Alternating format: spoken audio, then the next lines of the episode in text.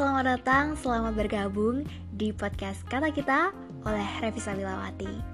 Oke, di episode keempat ini kita akan membahas tentang speak up Di mana judulnya memang sama kayak episode 3 kemarin Cuman ini adalah pembahasan lebih lanjut So buat kamu yang belum dengerin podcast episode ketiga Revi saranin banget buat kamu ngedengerin episode ketiga Karena materinya sangat berhubungan dan biar lebih paham, ketika Revi nanti ngebahas soal beberapa materi di episode keempat, biar ada koneksinya gitu. Jadi di episode keempat ini kita nanti akan ngebahas suara dan juga persiapan apa aja yang harus dilakukan sebelum kita naik ke atas panggung begitu. Dan di suara nanti kita akan membahas lagi mengenai gimana sih cara agar suara kita itu enak didengar, terus tentang artikulasi, speed, popping, pitch, power, dan lain sebagainya. So, let's check this out. Well, kita mulai dari suara ya. Suara gimana sih biar bisa enak didengar? Jadi, gini, Sebenarnya suara itu memang ada dua hal ya. Yang pertama, dia memang sejak lahir udah dikaruniai dengan suara bulat dan yang kedua, kita bisa ngolah suara kita biar menjadi suara bulat. Dan kemudian ada tambahan lagi yang ketiga ini memang suara unik atau suara ciri khas dari seseorang. So, kita mulai dari suara yang bisa kita buat ya karena kalau misalkan itu memang udah bawaan dari seseorang mau diapain aja ya suaranya dia udah bulat gitu loh. Terus gimana sih latihannya Rev jadi gini ini udah Revi bahas juga di episode pertama yang ngebahas tentang kiat-kiat Revi untuk menghasilkan suara bulat. Itu kayak gimana? Nanti bisa dilihat di sana. Dan Revi kasih tambah lagi buat temen-temen ini nih minum perasan kencur ya. Jadi biar lebih enak dikit rasanya bisa kamu tambahin jeruk nipis sama sedikit garam. Ya itu nanti suaranya sorry rasanya udah beda gitu. Kemudian suara yang unik itu kayak gimana sih Raf? Jadi gini sekarang ini udah nggak begitu kaku ya. Kalau misalkan kita bicara mengenai radio sorry kalau aku bicaranya tentang radio terus karena ini memang materinya related banget dan berhubungan antara satu dengan yang lain. Kalau di radio itu memang udah enggak sekaku kayak radio dulu. Kayak kalau radio dulu kan memang dia harus punya suara yang bagus gitu ya. Kalau sekarang enggak mau dia suaranya cempreng atau dia suaranya pokoknya dia punya suara khas tersendiri it's okay gitu loh. Karena yang penting dia bisa membawakannya dan enak didengar oleh pendengarnya seperti itu. Contohnya, coba deh kamu dengerin Prambos pagi ya. Jam pagi jam 6 sampai jam 10-an gitu. Senin sampai Kamis kalau nggak salah. Itu ada suaranya Desta, Gina sama si temennya Kenny kalau nggak salah namanya. Itu enak banget buat didengar dan ini aku gak promosi ya ini cuma aku kasih contoh aja gitu. Nah selain itu kalau kamu pengen suaranya enak didengar itu enggak melulu tentang suara ya. Jadi enak enggaknya didengar itu tergantung dari pemilihan kata-kata kamu. So jadi gimana Ref? Biar bisa kita menghasilkan kata-kata yang bagus dan bisa ngeflow gitu aja nah ini udah Revi kasih tahu juga di episode ketiga. Jadi buat kamu yang belum ngedengerin, Revi saranin banget buat ngedengerin. Jadi juga biar bisa buat latihan kamu gitu. Tentang pemilihan kata-kata ya. Kemudian kalau untuk suara kamu juga bisa dengan latihan pernafasan. Di latihan pernafasan nanti kamu bisa pakai ini nih, kamu bisa renang. Ya karena di renang nanti kamu kan ngolah pernafasan kamu gitu. Biar lebih ini nih enak gitu loh. Nanti kalau misalkan ketika kamu membacakan teks juga biar bisa ngolah pernafasan kamu tuh nanti kayak gimana gitu Kemudian jangan lupa senam wajah ya. Kebanyakan orang jaim banget kalau senam wajah padahal tujuan dari senam wajah ini untuk melenturkan otot-otot wajah kamu gitu. Jadi nanti biar luwes gitu kalau misalkan kamu ngebacain rundown atau teks gitu. Jadi kamu gak perlu malu kalau kamu harus senam wajah.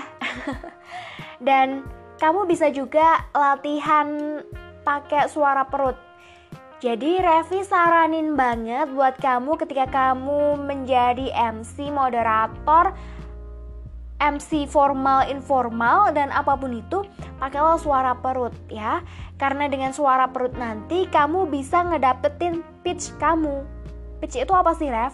Pitch itu adalah nada tengah. Jadi suara kamu yang udah kamu pakai dari suara perut nanti kamu udah udah bisa sendiri udah tahu tipikal suara kamu itu nanti kayak gimana sih? Kamu udah udah hafal gitu loh sama pitch kamu. Nah caranya gimana? Ya itu dengan sering-sering memakai suara perut gitu. Soalnya ya uh, ini prosesnya agak lama sih bisa dibilang tahunan gitu.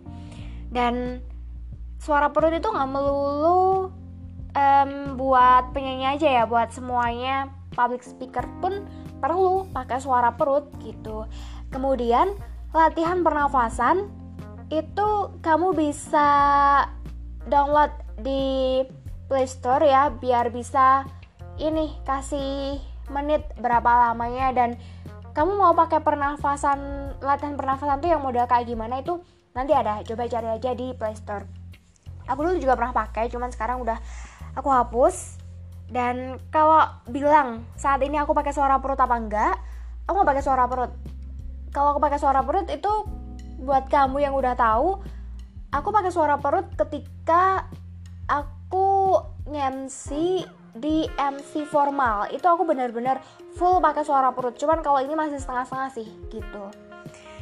Dan kemudian pembahasan selanjutnya adalah tentang artikulasi. Memang public speaker harus mempunyai artikulasi yang jelas ya. Dan caranya biar bisa ngelatih artikulasi yang jelas itu gini, kamu ngegigit pensil atau bolpen ya. Kemudian kamu baca teks yang udah kamu siapin. Jadi kamu baca teks sambil ngegigit ngegigit itu tuh bolpen kamu. Kayak gitu caranya. Aneh kan? Tapi bisa loh soalnya aku udah pernah nyoba. Terus selain itu, kamu baca teks dan ujung lidah kamu tempatin di langit-langit mulut kamu, bagian mulut atas.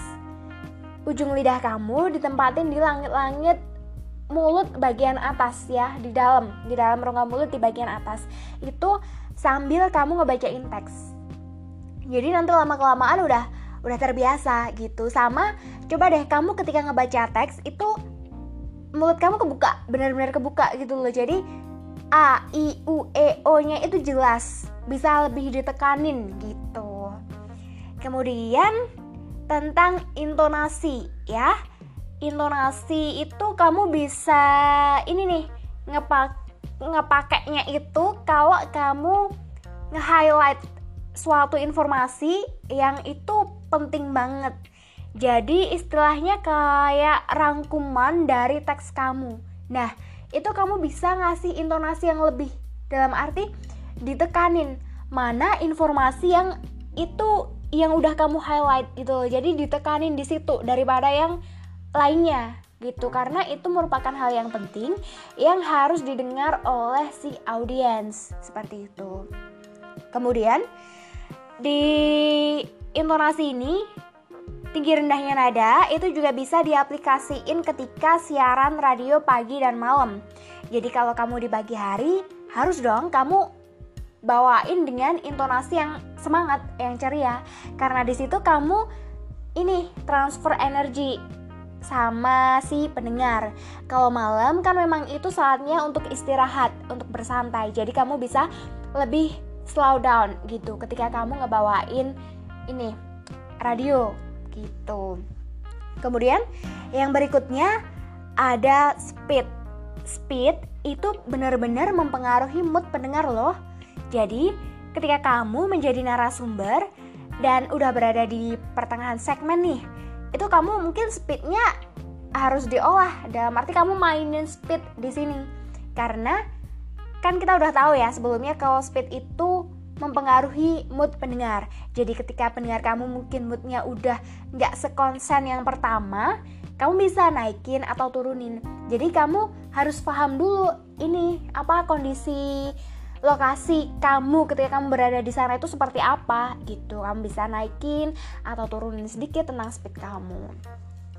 Dan masalah speed ini juga ada hubungannya dengan yang Revi bicarain sebelumnya tentang siaran pagi dan malam. Kalau malam mungkin speednya agak di slow down ya.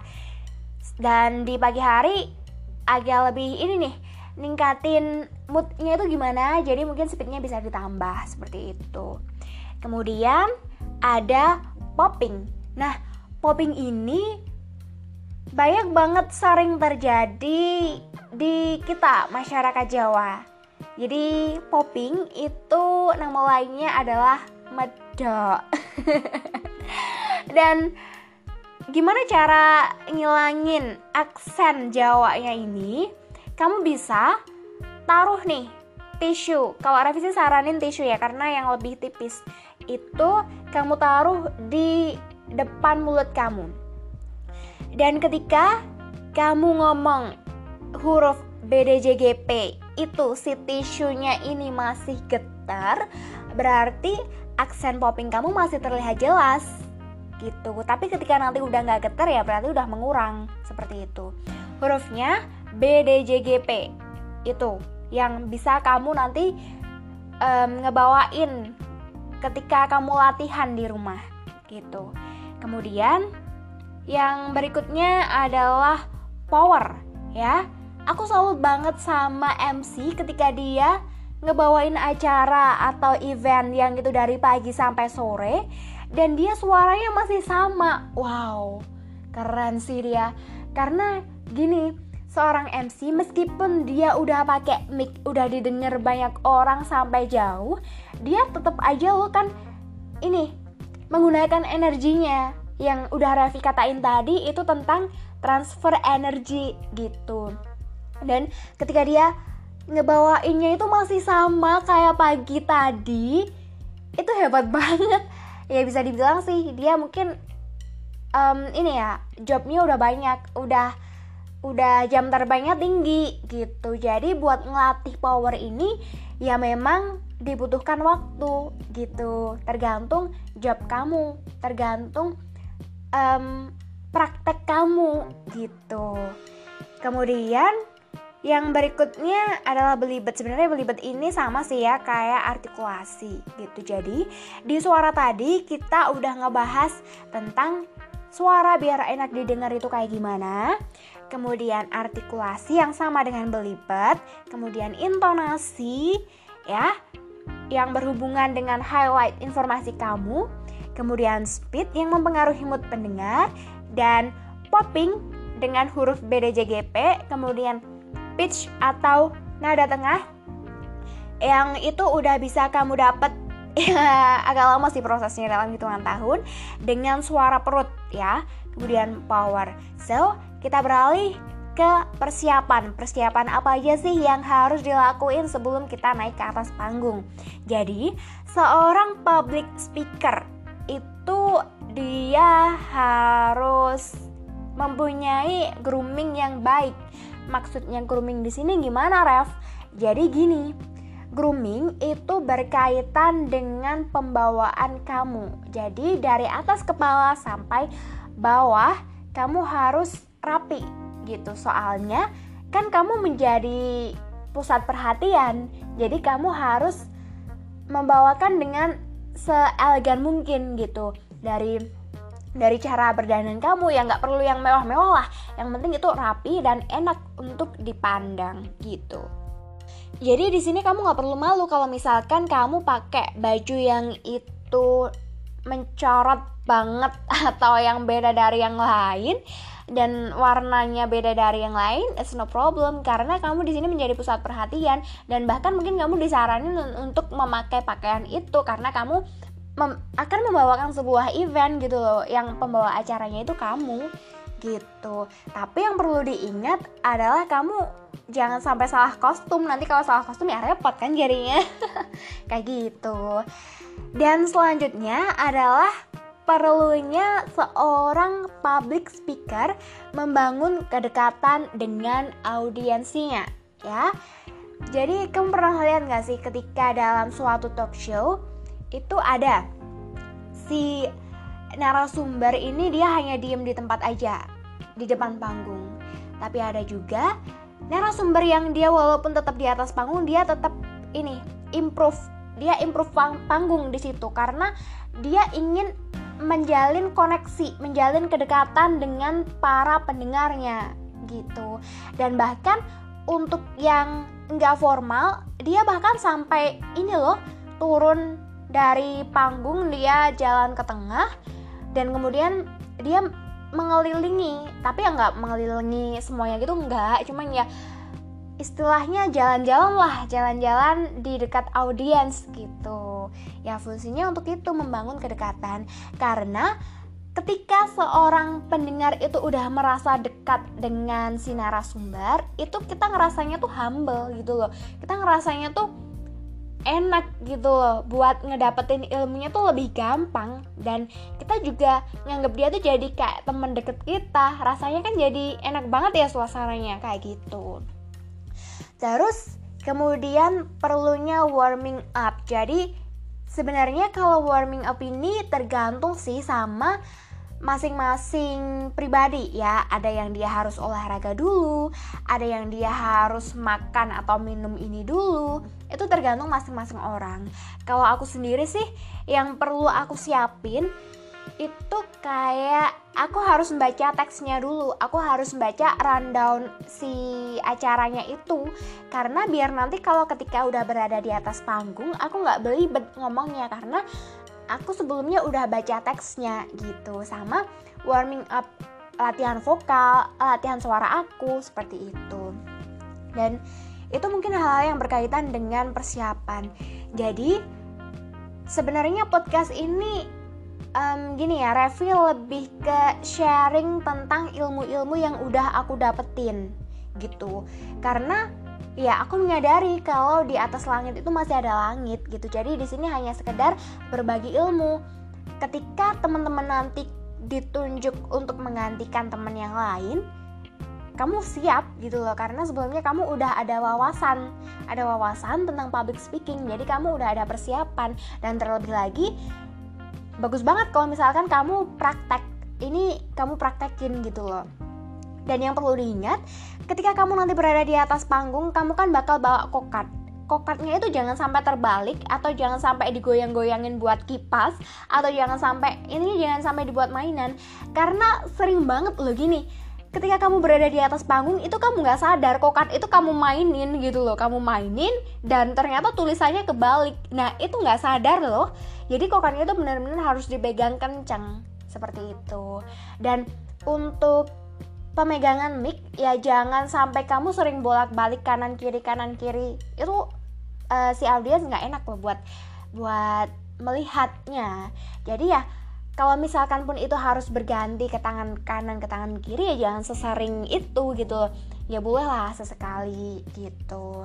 Saya mungkin sampai di sini kalau misalkan teman-teman um, mau ngebahas tema yang lain boleh banget nge DM atau ngirim email kamu dan juga buat kamu yang pengen nge-share tentang pengalaman, cerita, cerita sedih, senang atau apa pun itu, boleh banget kirim ke email aku at revi sabilawati.rs at gmail.com Jangan lupa double F dan double L.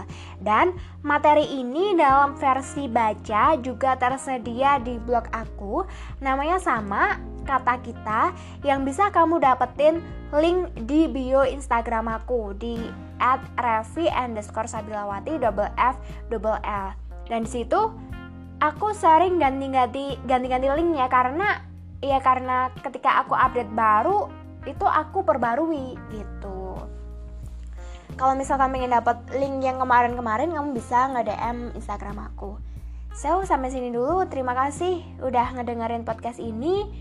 Semoga kita bisa dipertemukan di episode ke-5 nanti. So, terima kasih dan goodbye.